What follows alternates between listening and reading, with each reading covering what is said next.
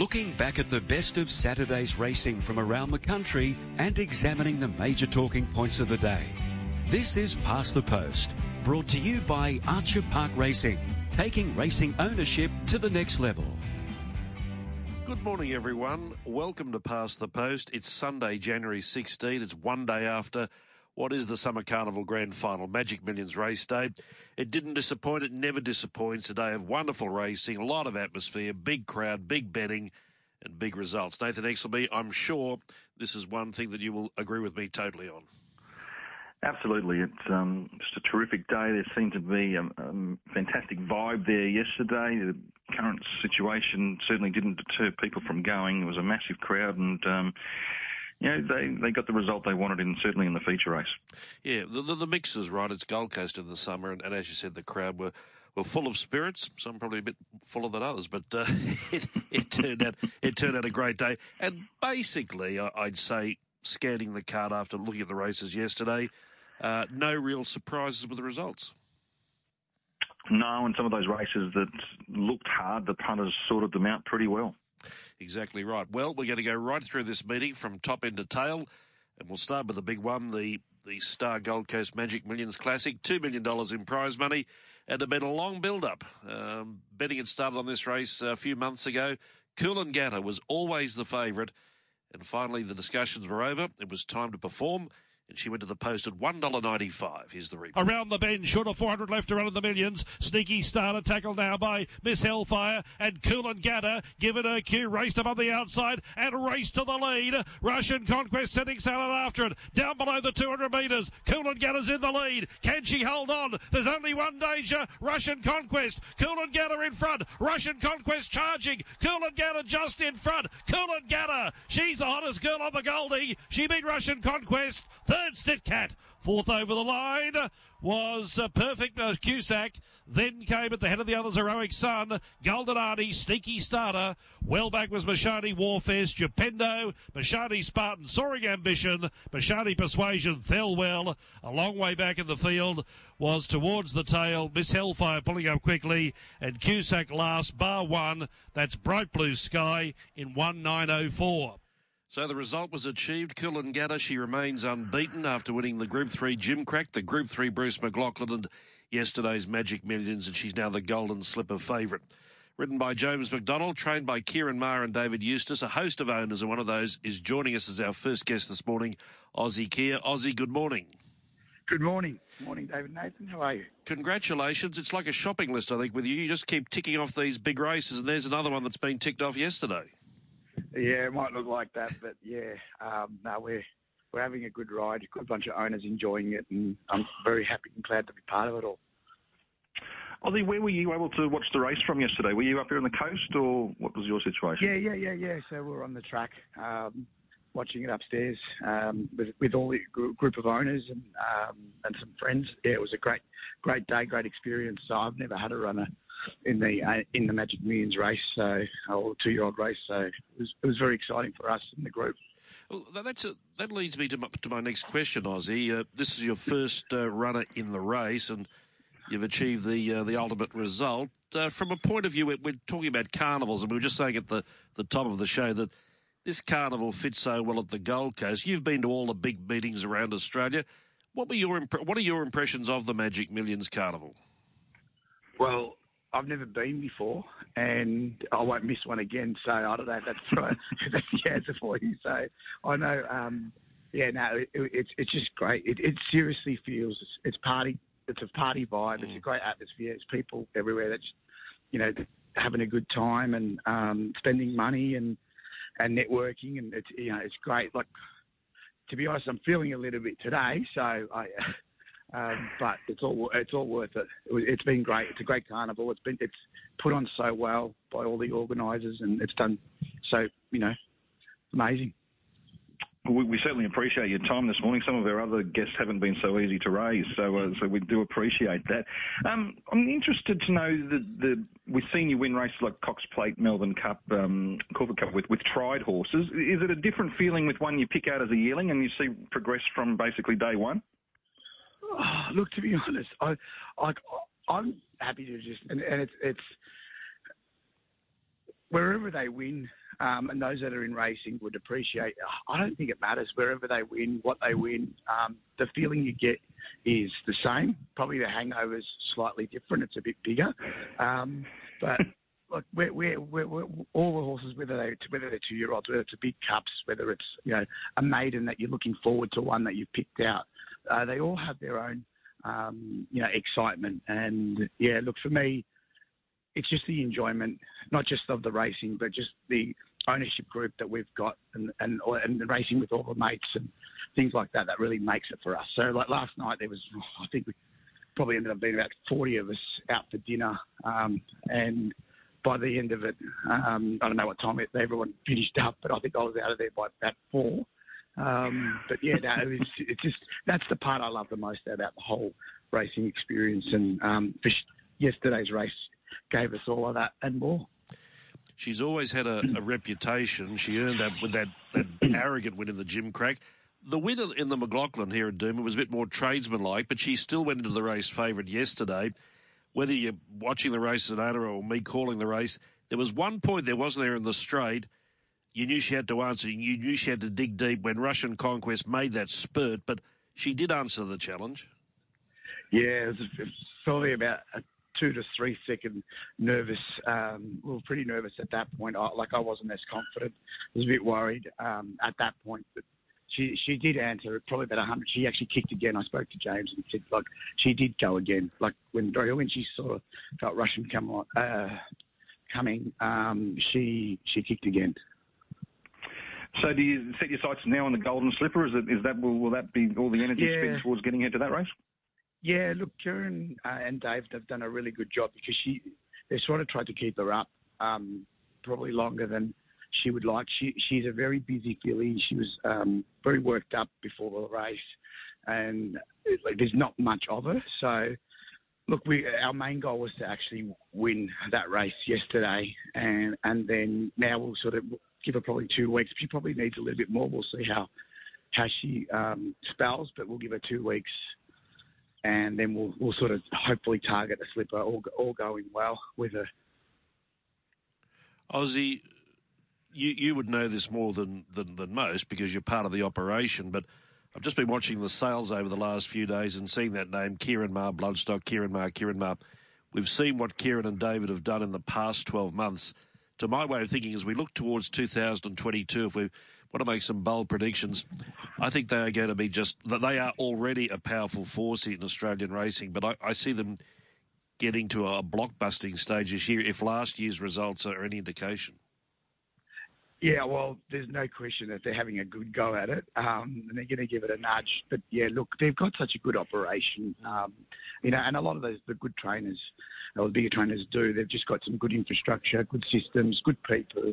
And with that sort of stuff, like anything in business, you've got to plough some big money into that, you know, that sort of infrastructure and systems early, probably, and not see the rewards like anything in business. And, you know, you build a foundation, a platform, and, and hopefully the rewards come after that. And I think that's what they've done over the last few years. They've plowed a lot of money into building the infrastructure, building a good team behind them, and their systems and their protocols, and, and they're extremely hard workers. You know, like, you, you, people that don't know Kieran and Dave, you might look at them like Larry and sort of bunch of guys, and, but I don't see many people work. They are hard, hard workers. They are on all the time, day and night, and, yeah, oh, look, they're, they're guys that are going to probably see the fruits of all that hard work and investment um, in the years to come, and as you can see, uh, you know, over the last three, four days, they've secured a lot of horses, and you know, and that eventually will hopefully mean that they're going to have more runners and more winners, and, and keep growing their their empire. So I wish them all the best. Anyone that sort of has a go like those guys do in anything in any business, um, you know, you wish them all the best, and you hope that they are successful, whether it's with us or any other lucky owners that get, get to be involved in um, finding the right horse. And, and Ozzie, equally, James McDonald, who you know, won that Melbourne Cup for you, he's, he's just the king of the mountain as well for, in, in his profession. Oh, yeah. What can we say about James? He's been very, very kind to us over the last few few runs, and he's won, um, you know, he, he obviously won uh, the Melbourne Cup with very elegant and won for us yesterday, and he stayed on us. So he's just, look, I've got no doubt. Um, he won us the race yesterday. She's a great filly, but... Um, you know, his first two, three hundred metre printer in that position probably won her the race, and mm. um, we're very grateful. And, um, you know, to level head, you know, he's drawn Barry at ten and got into the best spot. Um, it's two hundred metres after the start. So, yeah, he's, he's a gun jockey, and um, we're very appreciative of a very gun ride yesterday.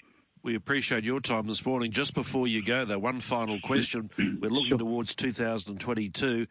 What's the horse that Ozzie Kheir is most excited about from his troop of horses?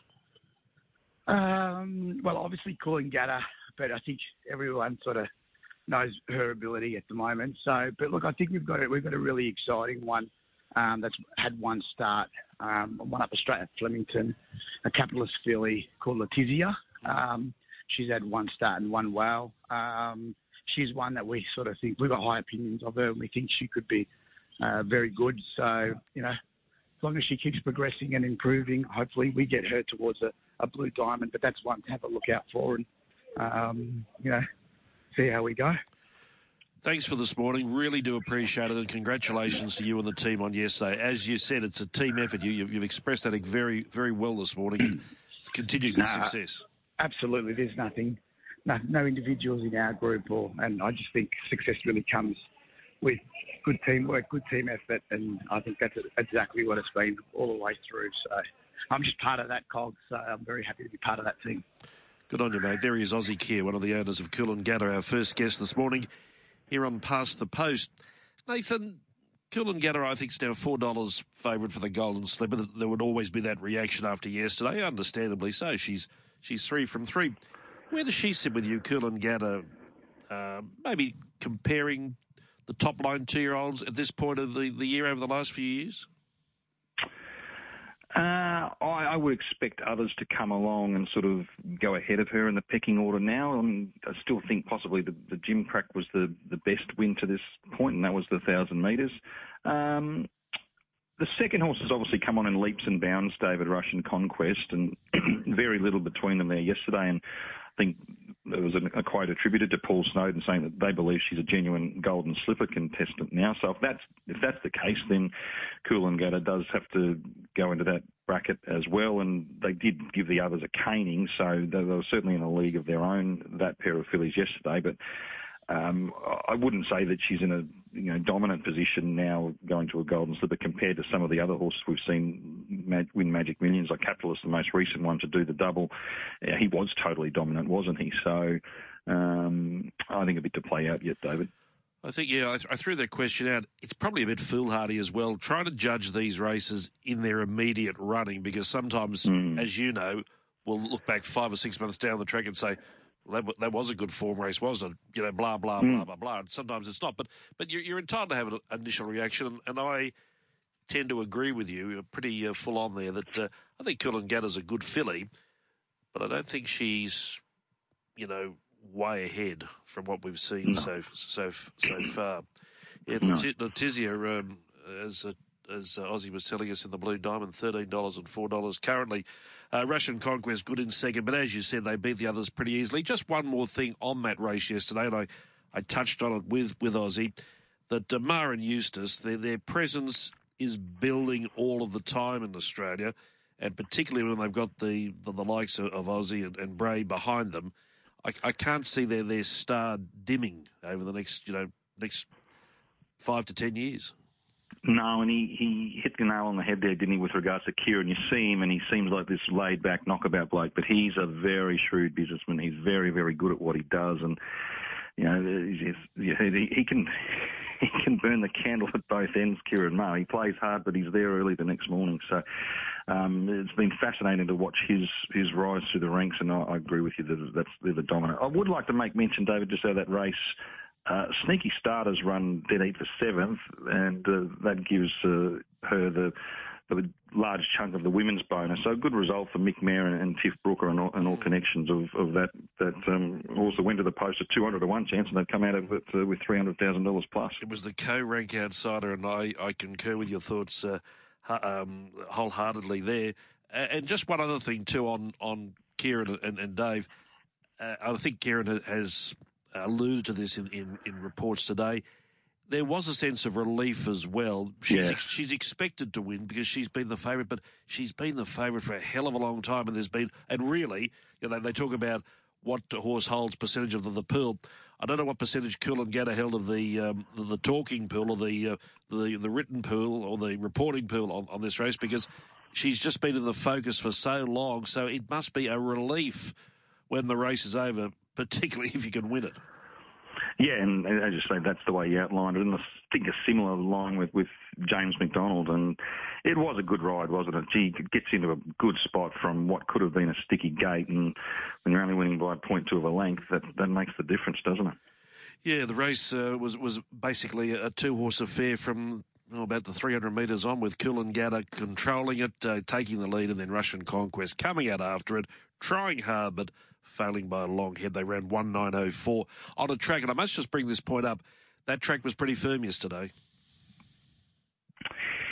Um, yeah, well, the times sort of tell you that, but um, oh, I think it raced very well. You know, you can win from anywhere there yesterday. Yeah, I'm, I'm, I'm not, uh, I'm not, not disputing that, and the, and the, the records show that. I, I'm just saying that if you go through the stewards' report, uh, there were several horses who uh, didn't stretch out on that going. It's, it's interesting because I think we, well, I actually thought, we mentioned this in the preview, I thought the track would be, well, it was rated a good four in the morning, and I thought it'd be a good four with that little bit of give in it, but it didn't turn out that way. A horse like Crone, for example, she didn't seem to appreciate it. Baller just turned it up, you know, so they were probably mm. two of the more prominent horses that raced yesterday that didn't appreciate the firm surface. It is what it is. Let's go to the other big two million dollar race, the Magic Millions Guineas, and uh, this was a huge field. But they're smart punters. They found King of Sparta into four dollars and the favourite. They hit for home in the Guinea. Short of four hundred left to run. Dovetail Diva bobbing in the lead at big odds from Indiscreetly and Stitz on Fire. Then Glorious Ruby running on his starboard. Here's King of Sparta looking to unleash with a big run. And Mimi Lagarde right down the outside. King of Sparta reached the lead. Got a break. Mimi Lagarde's running out of time. King of Sparta in front. Mimi Lagarde can't get there. King of Sparta heavily backed at one. Beat Mimi Lagarde. Photo third. Socialist or Far Too Easy. Not too far away was Shahon. Then came Glorious Ruby, Release the Beans, Dovetail Diva, Jamea just with them. Then came at the head of the others, Starman, followed by Rhapsody Rose. Then Miss Hip Star, Bend the Knee Indiscreetly, Snitz on Fire, Construct last home in one twenty and seventy-five. Yeah, another outstanding gallop there, one twenty point seven five. And King of Sparta, punters were spot on, they nailed it. And he was clearly the best horse in the race. Peter Snowden, part of the father-son combination, is our guest this morning on Past the Post. Peter, good morning. Morning, David. Nathan, how are you? Congratulations. Every time I was watching the T V yesterday, I saw you at Rose Hill up uh, either winning or, or talking about horses. So did you have a bit of a day down there as well? Yeah, we had won the last couple, two races. That was good. It was just in between the, the running of, of both the uh, the two-year-old and the three-year-old races. So it was a pretty busy moment, uh, saddling up and trying to watch it at the same time. But um, uh, it was almost a perfect result. Peter, we were talking about Koolangatta, and we'll talk about Russian Conquest shortly, but we were saying that uh, when a horse like her wins, uh, who's been the favourite for a long time, a lot of pressure comes off, whether you're the, the trainer, the jockey, the owners. And, and I would imagine, too, from the relief point of view, you fall into the same category with King of Sparta because he finally put it all together, and we saw how good he is yesterday. Yeah, look, we've seen glimpses of, of really good... Like the day he went to, it was a Saturday meeting run at Kembla, and he, he, there was a track record set the, day, the race before him, and I thought that's that's crazy time, and he came out and broke at the next race, so on good ground. So if he gets conditioned to suit, and the condition to suit him are uh, fast run races and, and good ground. Uh, we get those two things line up. Uh, he, he's, he's he's he's a black type horse for sure. Uh, he's very very talented. He can rattle off sensational sectionals, but he's been his own worst enemy. He's just taken a long time to learn to settle. And uh, that was my only concern about fourteen hundred metres yesterday. But the run at Gosford convinced me that I, I didn't think it would be an issue because he settled so well there and got home well. And I thought he would do a similar thing there to, uh, yesterday. Uh, he's going to give him a good chance to run it right out. You just noted about whether you worried about the way he settled. That was the first time yesterday that he got beyond twelve hundred metres, but he clearly relished it. Does that open up more options for, for him now going forward?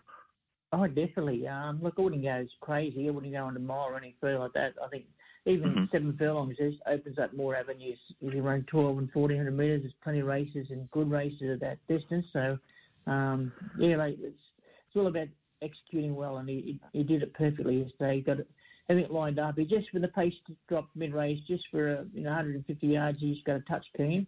But uh, lucky he was three deep, had one in front of him to give him some cover, and that horse did him a favour because it got him to saddle again, and he followed that horse up to the corner and got around its heels. And uh, gee, it was just a good watch the last three hundred metres. That the acceleration he has is just, just beautiful to watch. I think too, Peter, that the second horse, Mimi Lagarde, is a very good filly, and uh, uh, she had barrier eighteen, had to come from last, but she she got to a point there where she was ready to challenge, but King of Sparta answered the challenge. So I think two very good horses Quinella that race. Um, interesting when you when you have a summer campaign, and because he's only had the, the the run there at Gosford, and, and then yesterday, just drilling down on what we were talking about before, what Nathan was saying, going to fourteen hundred. Is there a a specific race or a race that you'd look at in the autumn more closely than others? Oh, look, I'll, I'll just think about things a lot more. Like, yeah. Like long term, we could be talking about a Strabag mm. for him uh, later on in the winter. So, um, yeah, like there's this. I want to see what he did yesterday first, and uh, only second run in this prep. Like he's just he's got plenty of racing through uh, the rest of this season, um, and and just what race do I target now? I'm not sure. You'll, you'll come back and have a week off. I'll sit down and have a good think about where we go on long term and short term. Um, but he's a talented horse. He's only relatively lightly raced. He's only had a handful of starts. So there's a lot more to come from him, and now these, as I keep saying, that word executing with him, that's important because he was, early days, he was just a rip tearer and just, just jump and charge, and you couldn't hold him, he'd over-race and throw his head around and, and find nothing at the end of his race. And so the fact he's getting and doing what he's doing now, that's the most pleasing for me, and it's not hard to find races for horses when they're winning, that's for sure. Peter, he's a seven hundred thousand dollars yearling in the ownership. You've got some pretty big-name breeders there. Is it a difficult call when you ring them and say, look, I think this horse needs to be gelded? Oh, it was pretty obvious. We had no choice. Where we're going, we're mm-hmm. hitting the head against a brick wall. We're getting nowhere with him. He had a bit of an attitude as well. So when they're difficult to handle and difficult to ride, uh, that's two crosses for mine, and they're, they're not going to not going to live up to what they should be, so you've got no option but to make them racehorses, and especially they show talent. We always knew we had talent. It's just a matter of... of getting his head right, and, and so he, he could deliver that talent. Well, it should also be pointed out the stable won the Guineas last year with Aim, who was a, a roughie of sorts, but yesterday King of Sparta ran the favourite. Now, what about Russian Conquest? You said you were at Rosehill. Did you just edge a bit close to that T V set at about the one hundred metres when she got to within about a half length of Koolangatta? Oh, gee, that was cruel to watch. uh, she tried so hard. She, look, she had a good run, and, and there's no... There's no um, Uh, nothing wrong with the ride or anything like that, but it's just this critical point of the race at the six hundred metre mark. We had her, she was on her outside, we were one off the fence, and uh, and Mac had, said uh, James gave a couple of bumps and pushed him, pushed us back onto the fence, and uh, just did what we didn't want to be, and, and then that allowed him to sort of go when he wanted to go, and uh, by the time the favourite had got out and around the leaders, and, and uh, by the time we get out behind where we were, the two in front of us didn't take us anywhere. She was following the, uh, her other stablemate in front, actually, Miss Hellfire, and when she hit a big wall just after the corner, she was in trouble, and you had to get out from behind his heels and the horse on the outside of her. And by the time she did get out in the clear air, she had three lengths on her. And the fact that she went down to her head or something, that's, oh, that hurts because, um, you know, if she'd have been on its back following her, Uh, there's a good chance you would have picked her up. But anyway, that'll that'll be for another day, and uh, we'll look forward to the challenge next time we meet. Peter, she's made massive strides in her three starts. I thought she made big improvement from Newcastle to Randwick, and then she's stepped up again yesterday. Do you, do you consider her a, a genuine slipper prospect for the stable? Oh, Nathan, I've always said all the all the years I've been with them, and all the years, all the, we're lucky enough to have some really nice two-year-olds. The, the good ones just keep getting better every start they have, and she mm-hmm. definitely fits that category. The winners always showed good ability from day one. I, to, to my eye, I'm not being one-eyed. I, I think she's just she's leveled out of that. She's just she's good, but she's just she's good. Um, but this yep. filly's gone from from okay to good to very good yesterday. Like each run has got better and better. I'm sure we haven't got to the end of it yet. So uh, no, there's a lot to look forward to this filly, and I definitely think she's a Golden Slipper a contender for sure. Yeah, that's an interesting uh, assessment there with, with Koolangatta and Russian Conquest. You got the ball rolling well in the first, Quinellering the, the maiden with Warmth and Devil's Throat. Yeah, it was a good result. And uh, the second horse, you'd have to say he's a bit unlucky. Um, God, a lot of things went wrong with him, but he ended up only getting beaten a small margin. Uh, Warmth had a, had a lovely run. She's had all the all the favours, and um, and just one, probably it's fair to say, eleven hundred metres. I think I'll go. I'll won't go past that anymore. I'll just keep that distance. But she's certainly capable of going through a class fairly quickly. Um, unfortunately, what happened before the race wasn't ideal for anyone. It was just uh, horrendous to, to be around the gates for that long, in and out twice, and the uh, horse getting injured as well. So it's not never a good start to the day. But um, lucky, I think all all ended up not that well, and. Um, Eventually got the job done, but it was yeah, it was heart in the mouth stuff for quite a while watching. Oh, I love the concept of this Magic Millions maiden, and clearly a lot of the stables aim horses at it, which which you did yesterday. And, and so often we see horses come out of this to go on to better races. You think that the, either of your two can can go on to that sort of status? I think they both can, though. They're both lightly raced. They've only had three or four starts, and uh, you're right, that race, you're getting a very tough race. The form is, is everyone, it's, it's big prize money, so everyone's spotting that you know, three or four months in advance, six months in advance. So actually, with the winner, we we said uh, nearly ten months ago, it would be an ideal race if we could be there on the day and win. So uh, that's how far out everyone's thinking about it, so it's important. And uh, the form is good out because you're keeping your best ones together. You're not taking a horses run had ten starts for two placings there. Your horse is only lightly raced or only just trialled or only had a couple of starts and been unluckily beaten. So it's just depth is there. And if you win it, uh, normally that form's strong enough to say you can go on and win quite a few others. Well, that's the racing side of things. A good day for the stable. What's been happening on the sales front? Have you been active in the past week? That sale has been ridiculous. Uh, we went there last night with in mind to get two horses and thought we had some ammunition and um, behind us, but just... we never get out of the trenches. Um, both have made a million dollars and uh, uh, good for the vendors. Um, but, gee, that's just some of them were just way overs. And the whole sale, it's, even early days, we we did a, a lot of homework this year. I had a, a bloke by the name of Will Johnson. He's our bloodstock manager now. He's, um, he, sees, he went through every single horse and was very, very thorough in all his inspections. We got them down to one hundred fifty, to one hundred, to eighty, to sixty, to fifty, um, and uh, every horse he picked was. Uh, it's easy to pick the the, the, the sale toppers on pedigrees, but he went middle range. One's horse that had been previously he's bringing two fifty to four fifty to five hundred. Mm. Uh, that was the target we wanted. That that that area we wanted to target, and uh, those horses were some of them were doubled and tripled in price to what they were had what were bringing last year. So it was a very very strong sale. Uh, almost impossible to buy. The mid-range horses, which were two hundred last year, were four hundred this year, and that's a that's a fair jump. And, and it wasn't just on a few; it was on a lot of horses. And speaking to a lot of other trainers, were saying the same thing. They were buying horses for way over what they normally would buy, just just to get them uh, for clients that they wanted to dive into them. So it's a tough sale. Uh, good if you got one, but um, the win- there's certainly vendors with the big winners there. Will we see? Does that, that make it a daunting Sorry. prospect, sort of looking at yearling sales for the rest of the year? Yeah. Yeah, it was just, everything sort of runs off that first sale, and that that first sale will be that be only, mm. only clearance rate ninety four percent or something. That's ridiculous. So it shows you the the, the money pool that's out there. Um, well, I say money pool. A lot of those horses were bought on spec, I would say. So uh, there's a lot. Of, it's going to be sought after over the next six months. Um, but look, it's a fantastic sale. It's it's getting stronger and stronger, and the depth of horses are coming out of the stats. Read very, very good for Magic Million horses. They're they're very strong. So uh, they're the most stakes winners there. And I know you get all the propaganda before. Once you deal into it, they're absolutely correct. Um, to sale and get your horses a bit earlier, and uh, they're that much ahead of the Easter horses. They're three months ahead of them. So they've been there, in there the stables sometimes three times um, before the Easter horses leave the sale ring. So that's a big advantage in educating young horses to get them that early and get them going. Mm. I was speaking with Bruce McAvaney this morning, Peter, and we were just talking about yesterday's meeting. And in isolation, it's, it's a great meeting, great atmosphere, great great racing. But as Bruce said, he said he's hoping that, that several of these players from yesterday go to Sydney and race well in the autumn, because that also then reinforces the, the quality of this carnival, doesn't it? Oh, absolutely, especially the two feature races, the two and three-hour races. It's, and it has done over the past few years. Early days, I think it, was, it struggled a little bit because it was such a...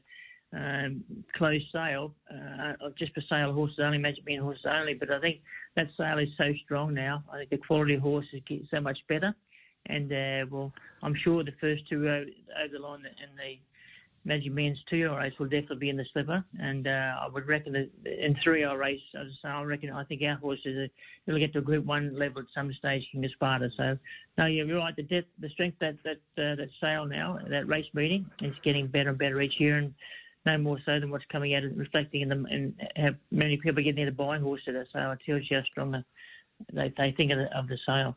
Always good to talk to you, Peter. So to you and Paul, congratulations on yesterday. Job well done. We look forward to uh, hopefully seeing you up here in the wintertime. Much appreciated, David. Thanks, Nathan. There he is, Peter Snowden, the uh, part of the father-son combination of Peter and Paul Snowden, and a lot of sensible comments there. And he makes a good comment, uh, Nathan. I, I know uh, some friends of mine who, who I describe in terms of the Magic Millions sale as modest buyers, but they went there mm. full of purpose. And you know, their range is that one fifty, two hundred. But they were. Uh, I kept looking at the results and not seeing the name, and they said we're out of the ballpark because the one fifty and two hundreds were, you know, three hundred to four hundred. It was just too tough for them. And so, and Peter, of course, is, you know, at a, a, an elevated range from, from that group, but he, he expressed the same sentiment. I'm just reading the release from Magic Millions last night, David. The the, the colt that topped the sale last night at one point two million dollars um, for Fenrig.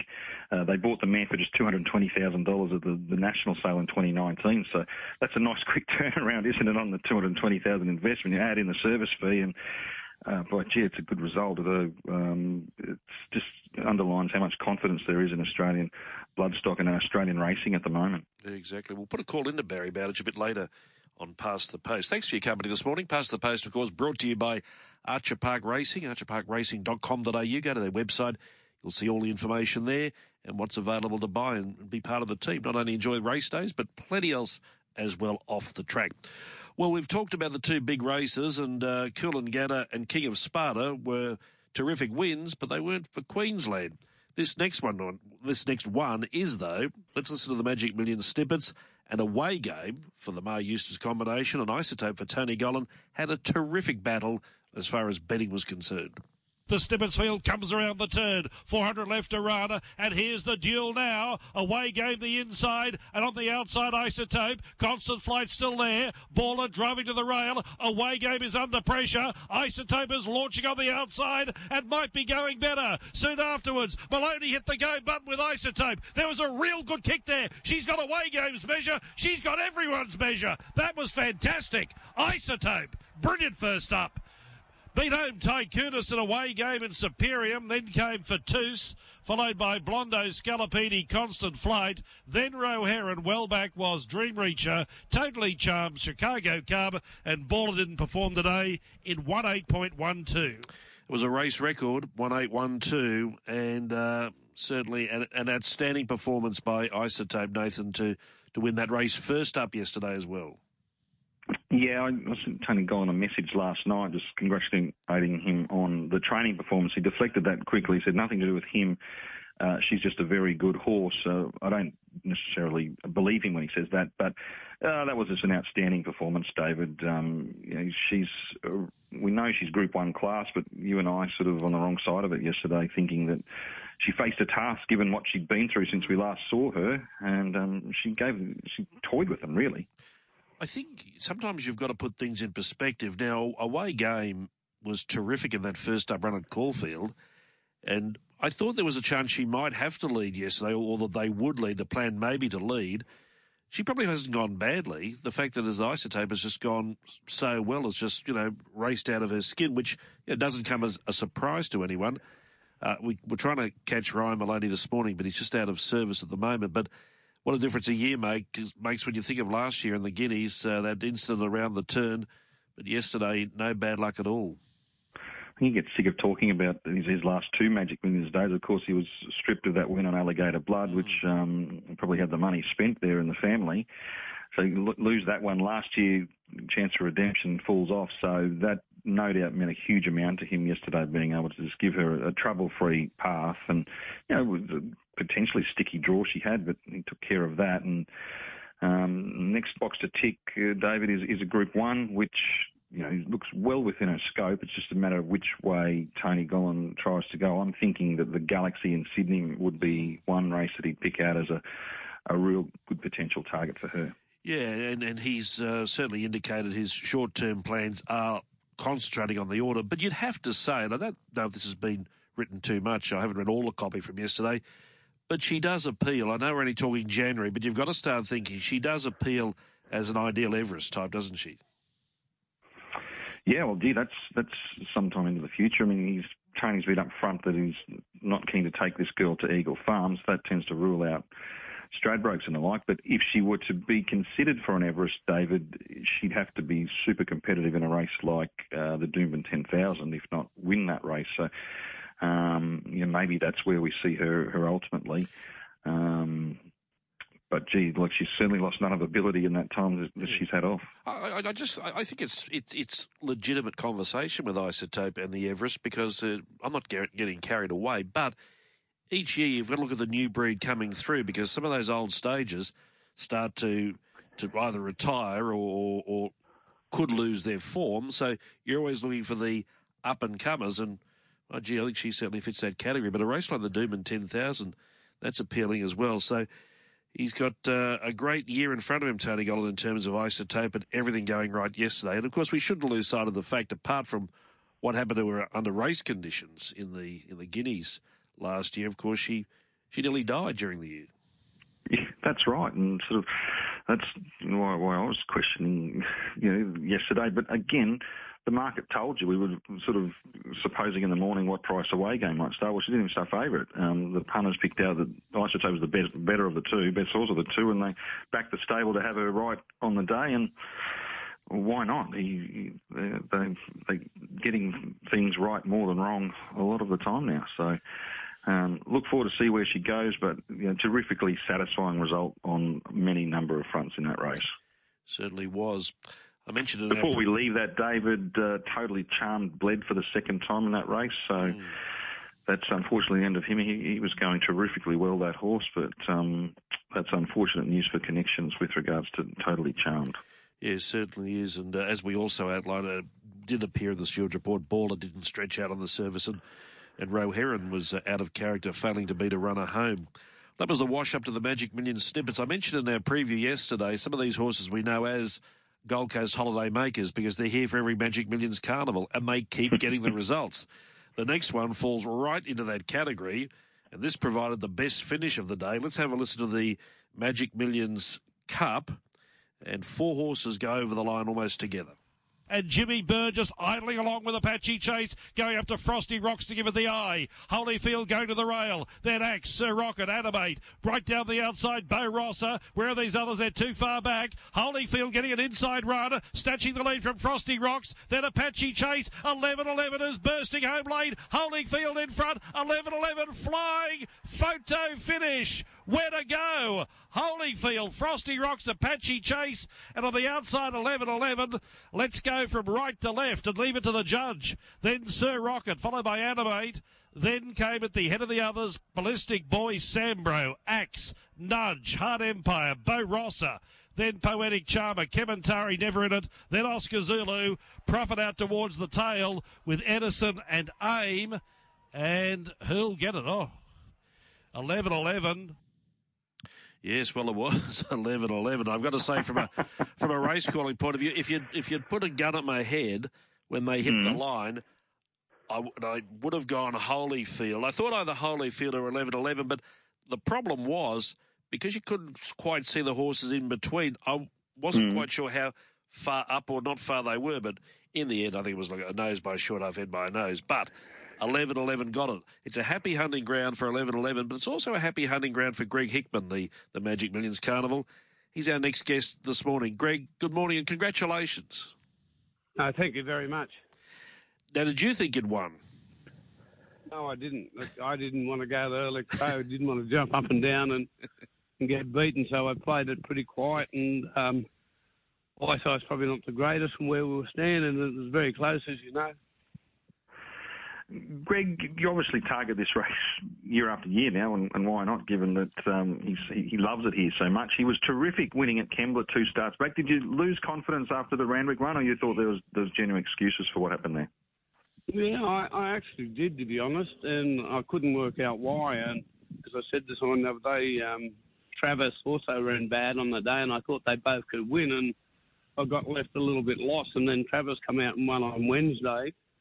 So, uh, and an eleven eleven trial super in between, and uh, Saturday, last Saturday, he ran home in twenty-two five in his gallop, and uh, yeah, no, that just built the momentum to be a little bit confident. I mentioned that the, the Magic Millions is a happy hunting ground for the Greg Hickman stable. We're, we're, we're talking about eleven eleven, but let's not forget Pierre Rada, private secretary as well. Uh, have you been active at the sales during the week? Oh, we haven't gone silly. I bought a nice little schnitzel filly and uh, another nice colt. Um, so, uh, yeah, no, they're pretty expensive. We can't go too silly. No. Well, eleven eleven, he's one close enough to three million now, and ninety percent of that's probably a big chunk of it, certainly here on, on the Gold Coast. Will we see him back here again in twelve months, Greg? Well, he's a gelding. I hope so. I mean, we'll do the same again. He'll keep coming back while he, while he's happy and well, and uh, it's, it's a great concept. And, um, yeah, I mean, we all get up here to have a couple of days off and uh, go to the sales, and, and hopefully we can win a race each year. Greg, I remember this horse going right back to the get-go, and uh, a mate of mine, one of his mates, is in the ownership of eleven eleven. My mate kept saying to me, this horse is a good horse. He took a little while to begin with in his career to really hit his straps, didn't he? Yeah, no, he, he Passionate Roxy got a very strong attitude, and he was always, when he was in the races, he was always going too hard uh, in his races. And uh, he was probably coming out of the barriers like he should have been finishing his races off. And once he learnt to do all that, uh, that sort of turned him around. Nice to have Hugh Bowman in the saddle yesterday. Had he ridden in early doors in his career, or was that his first go yesterday? No, that was Hughie's first go yesterday. Well, he's got a he's got a good record, eleven eleven. When you consider he's a five-year-old, he's relatively lightly raced, twenty-six starts, or twenty-seven starts, and that was... win nine yesterday, but he he wins when it counts. Great result for the stable, and, and thanks for being with us this morning. Good luck in the future. No, thank you very much for having me. Greg Hickman joining us this morning, and as we said, with Pierre Rada and private secretary, Magic Millions Carnival has been kind to him over the years. It, it was it was a great finish. Um, Holyfield took that inside run, just missed out. Apache Chase, well, Apache Chase is Apache Chase, always puts in brave as ever, and, and Frosty Rocks can be a bit hard to catch, but when he's on song and in the groove, he can run well, and he did yesterday. Yeah, he certainly fought on very well. You know, I'd say the, the barrier, would you say the barrier beat Apache Chase, David, or just maybe the fifty-nine anchored him against some of those others? I, I'd say no, the barrier didn't beat him because he actually jumped first and he was over pretty comfortably. I thought there might be a bit of nuisance speed there that might wait, make him work. I think he got there, but... I, I take into account what you say, fifty-nine kilos, and they're running one twenty point five. Yeah. That, that, that, that tells you that was a, a firm track yesterday. The track record has stood for a long time. One of Gerald Ryan's old horses, PlayStation, one twenty point three three. So they're just outside track record. What's he been beaten? A nose and a short half head. So uh, he's uh, he, he's done uh, his connections and Desley Force to proud. Kemantari... Uh, he didn't stretch out either. Uh, he beat two to the line there, just uh, a long way back. I think what we might do now, if my good friend the coordinator can assist me, we'll take a break because there's plenty more I want to talk about. We want to talk about on Past the Post. A few more replays to come, and we'll put that call into Barry Bowditch towards the end of the program. Stay with us. Thanks for your company. This is Past the Post. This is Past the Post, brought to you by Archer Park Racing, taking racing ownership to the next level. Thanks for your company on Past the Post this morning. Past the Post brought to you by Archer Park Racing. They won't mind me saying they've got a horse in the day. The Archer Park colours at the Sunshine Coast in race two, tab number six, Spiritualised. First starter, Tony Gollan trains, Ben Thompson rides. Trial well, two dollars fifteen, no fancy odds. They tell me it'll win. Race two, number six, Spiritualised for Archer Park. Now, let's continue our look back at uh, the Magic Millions Day yesterday. We'll go to the last race. This is the, the cutest race, million dollars in prize money. Miami Flice, the two dollars seventy favourite, but again didn't help her cause with an ordinary getaway. Up to the turn, four hundred left to run. Boom Nova straightened in front from Ashani Fraudster in the Odyssey. Colpo D Tamburo, Wisdom of Water, Doctor Windup being called upon. Then stuttering, now Miami Fleises coming down the outside, a chapter and verse. He's coming with a big run as well. The leader was still Boom Nova from the Odyssey, Wisdom of Water, chapter and verse of Miami Fleiss. Still Boom Nova in front, not for long, brother. There's Wisdom of Water, shot to the lead and won. Beat home Boom Nova, chapter and verse third, fourth are the safe work on Miami Fleiss. They're followed then by Stylish Saga F Troop, then Doctor Wynop, the Odyssey, Colpo D Tamburo, Boomtown Lads of that bunch, then She's a Boss, Mashani Fraudster, Stuttering and Beltaria whipped them in in one fifteen twenty-two. And it was all over for another year with uh, Wisdom of Water winning the last race for Annabelle Neesham and Rachel King. Boom Nova didn't improve on the previous Saturday. Nearly got the chocolates here, and Chapter and Verse ran terrifically in third. Miami Flies, uh, the alley and the, the start were right against it. Yeah, yeah. Um, Boom Nova obviously just a duffer on wet ground last week. Just didn't let go. It's easy in hindsight, but he'd been running in group and listed races all the time since he won that, that Ken Russell back in May of twenty twenty. Um, and I say it so often, David, what a win can do for a horse's confidence. He finally broke that run of outs last time, and lo and behold, he goes right on with it yesterday. And uh, he was the best horse, and I don't think there's any excuses for the others. I, I do feel for, for Desley Forster, a chapter and verse, when he loomed, I thought, well, he's going to win this, and so he's going to get something out of the day. But he's done them all proud, and um, you know, won a couple of years back and third, third yesterday. Yeah, exactly right. Let's go to the fillies and mares. This, uh, Koolangatta wasn't the only success for Mara and Eustace. They provide the winner here, and she was an authoritative winner, Snapdancer.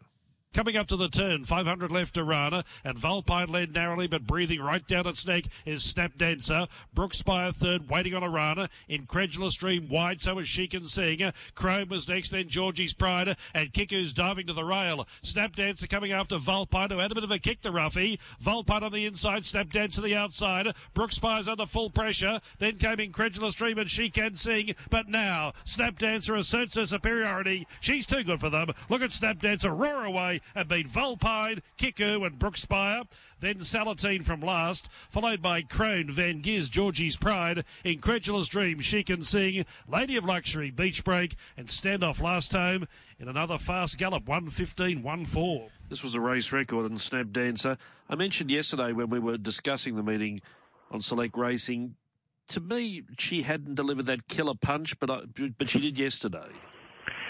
Yeah, she did the, the right to the timing. She had a better run pattern, I suppose, than the, the two betting rivals in in um, Kiku and and Brookspire. She was in the right spot. She had a nice turn of foot, and she was um, just too good for them. So, you know, another race with no real excuses, I think, for the others, and gives James McDonald another two winners at this particular day. It just seems par for the course that he turns up and rides a double on this day. Yeah, exactly right. The long distance race was the Sub-Zero, and Parry Sound was the favourite, but a shaky favourite. Still ran the favourite, but they bet right around him in the last ten minutes or so. And here's the replay. Navy Cross still in front from Fun Fact. Parry Sound's under pressure. Rebel Rama's making its run with Parry Sound. They're now gaining on Navy Cross. Rebel Rama on the outside, swishing the tail. Parry Sound the centre. Navy Cross still with a slender lead. fifty metres left to run. Navy Cross, can he out-tough them? He'll do it, Navy Cross. Navy Cross all the way. Beat home Outlandos, who arrived for second. Photo finished third. Parry Sound or Rebel Rama, and Fun Fact not far away. Then came Etheridge, followed by Conference Confrontational, Wapiti, Secudo, Second Last Sepulchre, and Commander Bell last home in two twenty-six sixty-nine. Okay, Waterhouse and Adrian Bott, they've been good buyers at the sale during the week, uh, buying frequently, and they provided a winner on race day with Navy Cross, a horse I find hard to catch, Nathan. Oh, you're not the only one. That, uh, we often rubbish the middle distance form here in Brisbane of a Saturday, David, but that's basically where Navy Cross has been. Um, you know, the past six months, uh, racing, sort of, he won that race at the Gold Coast, a benchmark eighty race, four starts back, um, hasn't performed at Eagle Farm, and was trounced on a heavy track at Doom and Prior, so he was hard to find, but um, good luck to them. They've picked up a very big prize there, and in a race that's always going to be, you know, it's, it's never going to be an overly strong race, that one, and if you've got one that can stick a bit, then um, give yourself a chance. And you would be a bit extra dirty because you would have been on Outlanders. Yeah, one of many seconds I backed yesterday, David. So, uh, yeah, it was it set the pattern nice and early when uh, when uh, the other Snowden one couldn't arrive in time in the first uh, Devil's Throat. But uh, nonetheless, we, we, we trudge on. Exactly right. Well, as we say, this is the day where the, the best trainers, the best jockeys, the best horses are there, and normally the best um, do take some of the spoils. Chris Waller wasn't left out. He provides the winner in race two. Let's have a listen to Big Boy Roy in action. In the straight, though, and Big Boy Roy has got a handy break. He scooted away. Out by three or four to Love Tap. Then Wheelhouse, Reloaded and Saltpeter. For the moment, they're making no impression on Big Boy Roy. Look at Roy go. Big Boy Roy. He's going to romp home. Wheelhouse up to second, but Big Boy Roy thrashed him. Beat Wheelhouse, Love Tap and Reloaded. Then Saltpeter always on show. Willow, Tito, Zenifer, Green Jacket, Beck and Lenny in a whizzing gallop. Wow, one forty-seven twenty-three. Yeah, not far outside of the uh, Tito's race record and, uh, of course, not far outside of this manhood's track record, but fast times were the order of the day. Uh, I don't know a lot about that. He actually started his career in Queensland, yeah. Big Boy Roy. Uh, I don't know a lot about him recently, but um, wins don't seem out of turn. No, he struggled to win some average races here when he started out here early on, but um, he's been super consistent. He had form around Wheelhouse there yesterday. Obviously, he races in the colours of Noel Greenhalgh, who was obviously very happy to win another Magic Millions race there yesterday, and for the second week in a row, the, the eighteen hundred metre race there won by the, the second pick of the of the Wallace stable. Yes, and uh, Wheelhouse uh, having every chance. Heavily back yesterday, but Big Boy Roy was basically in another postcode. Let's wrap up our look back at the big day yesterday, and we'll go to the first race when it finally jumped away. Devil's Throat was the three dollars fifty equal favourite with Warmth. The maiden field scoots for home. three fifty left to run. Illusionist with a bit of a break from Compassionate. You're All That Now. Warmth getting to the outside. Running on. Devil's Throat running on fairly. Jackson on time and Ambitious Spirit. Both coming home well as well. Warmth got to the lead. A narrow lead. Ambitious Spirit out wide. And Devil's Throat is screaming home. Warmth's just in front. Trying to hang on and did. Beat home Devil's Throat. Ambitious Spirit third. Compassionate fourth. Then Karate Sing a Love Song. Followed by Jackson on time. Then Island Magic, You're All That. Well back was Illusions, who knocked up after leading. Then came Immediate Response, Miss Seattle, Country Showgirl, and Heir Apparent last throughout in one nine sixty-six. Well, we discussed this race with Peter Snowden. Warmth and Devil's Throat, Quinella in the race, Ambitious Spirit third, but it was a real uh, cluster, you know what, before the race. Horses being, being uh, let's experience yeah, uh, horses being vet checked and scratched and whatever, but we finally got away. This has happened before in this race too. Yeah, it was. It took forever, didn't it? But um, in the end, the, the punters sorted it out. It, it was what, six dollars plus in the morning, Devil's Throat, so it was a, a really strong betting move. But Barry has told the day, and you know, this will be a race we just watch the next few weeks. Those ones that have finished not far behind them, uh, they'll they'll just knock up winning races now. There'll be one winner after another come out of this race. Um, I think the runner-up goes particularly good, but Ambitious Spirit's obviously a nice horse for the Golden Stable and would just continue to improve. And Jackson on time raced better there yesterday, David, so maybe they've got him back. It was an outstanding day of racing. I think we've covered it as well as we can. But before we go here on Past the Post, this man always has a smile on his face. Oh, I think there's a bigger smile today as he joins us. Barry Bowditch, good morning. Morning, Nathan. Morning, David. Well, uh, you would have a smile on your face because uh, we've had a great race day yesterday, but the sale, uh, has it exceeded your expectations this week? Yeah, absolutely. It's been extraordinary. It's been... I. I was quoted saying last night, it's a sale of a lifetime for us. It's um, something we've never expected to achieve, and uh, you know, it, it was it was a tricky one to navigate leading in. Obviously, it's been a been a long six months preparing, but you know, the result made made all the efforts worthwhile. Barry, it's easy to, we make comparison with what happened twelve months ago, and the easy one, average has gone from two hundred fifty thousand to two hundred ninety plus thousand. But if you wind up like five years, five or six years, from the numbers that were being done then to now, it's it's quite extraordinary to think that the bloodstock prices could have increased so much in that particular period of time. Yeah, absolutely. Um, and you know, you can't really put your finger on exactly why. I know we're sort of we're doing really well as a company, selling better horses, getting better horses to sell, and the market's getting right behind the Magic Millions brand. But, you know, I think it's just pent-up demand to go with it, you know, whether it be cars, boats, homes, mm. horses. Um, the economy's strong. There's a lot of money out there. And, and, you know, fortunately for all of us, there's a lot of people that want to be involved in our sport. you were saying that, or we're saying that it's exceeded all of your expectations. When something happens like this, you have to ask yourself why. Can you pinpoint any reason? No, I, I, as I said, I think it's just pent-up, pent-up demand. Um, the sport's popular. Racing in Australia's never been in a better place. Um, and obviously, I think, you know, the Magic Millions brand and what we're doing from a race series perspective and what we're doing from an event perspective, people want to be on the Gold Coast every mm. January. They they want to be here. And once they're here, they, you know, they get caught up in it. You know, it's it's a, it's a great week. And uh, obviously, the borders being open and, uh, you know, the first, you know, genuine racing event in a long time up here in Queensland, it's, It's it's got people very excited, and obviously, you know, they've, they've come here enjoying themselves but wanting to buy horses. I don't know, I can't put my finger on it, to be honest, David. Um, Barry, we spoke to Peter Snowden earlier in the program. He was saying, you know, horses were making, in his mind, two hundred thousand last year, were sort of around the four hundred thousand mark this time around. Those middle middle of the road type horses, the, the, the good types. So, do you do you get uh, uh, buyers coming to you as the sale progresses and say, oh, you better just up that credit limit a little bit? We, we we've come up short at the moment.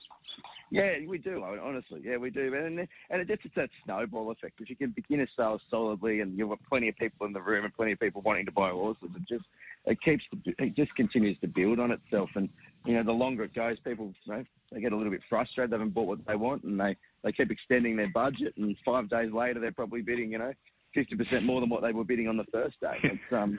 it's, It's an outstanding model, and, you know, to have the depth when you think about it, to be able to, you know, I remember when Book One there ten years ago was six hundred odd horses, to be able to sell, you know, nine hundred thirty of them and sell ninety-three percent of them and average almost three hundred thousand. It's, it's, it's extraordinary. And I've been getting texts and messages and emails from all over the world, different sales companies and agents saying they've never seen anything like it. So, Um, you know, it's thrilled to be a part of it, and it's a huge team effort from us here at Magic Millions, and it's great to be able to facilitate, you know, the vendors' support in, in the way we have to have this week. Uh, Barry, before you go, and uh, congratulations on everything Magic Millions has done. I'm going to talk more about this tomorrow on Press Room, but I want to bring the point up now because you're one of the key players. I think one of the other reasons why Magic Millions is always so successful is that everyone wants it to succeed, and the cooperation factor is so high. I'm talking from the top, from the government to Magic Millions to Racing Queensland to the Gold Coast Club. Everyone's on the same page, excuse the pun, but in that sense, the public embrace it. They say, everyone wants this to work. We'll be part of it. We'll come and support it.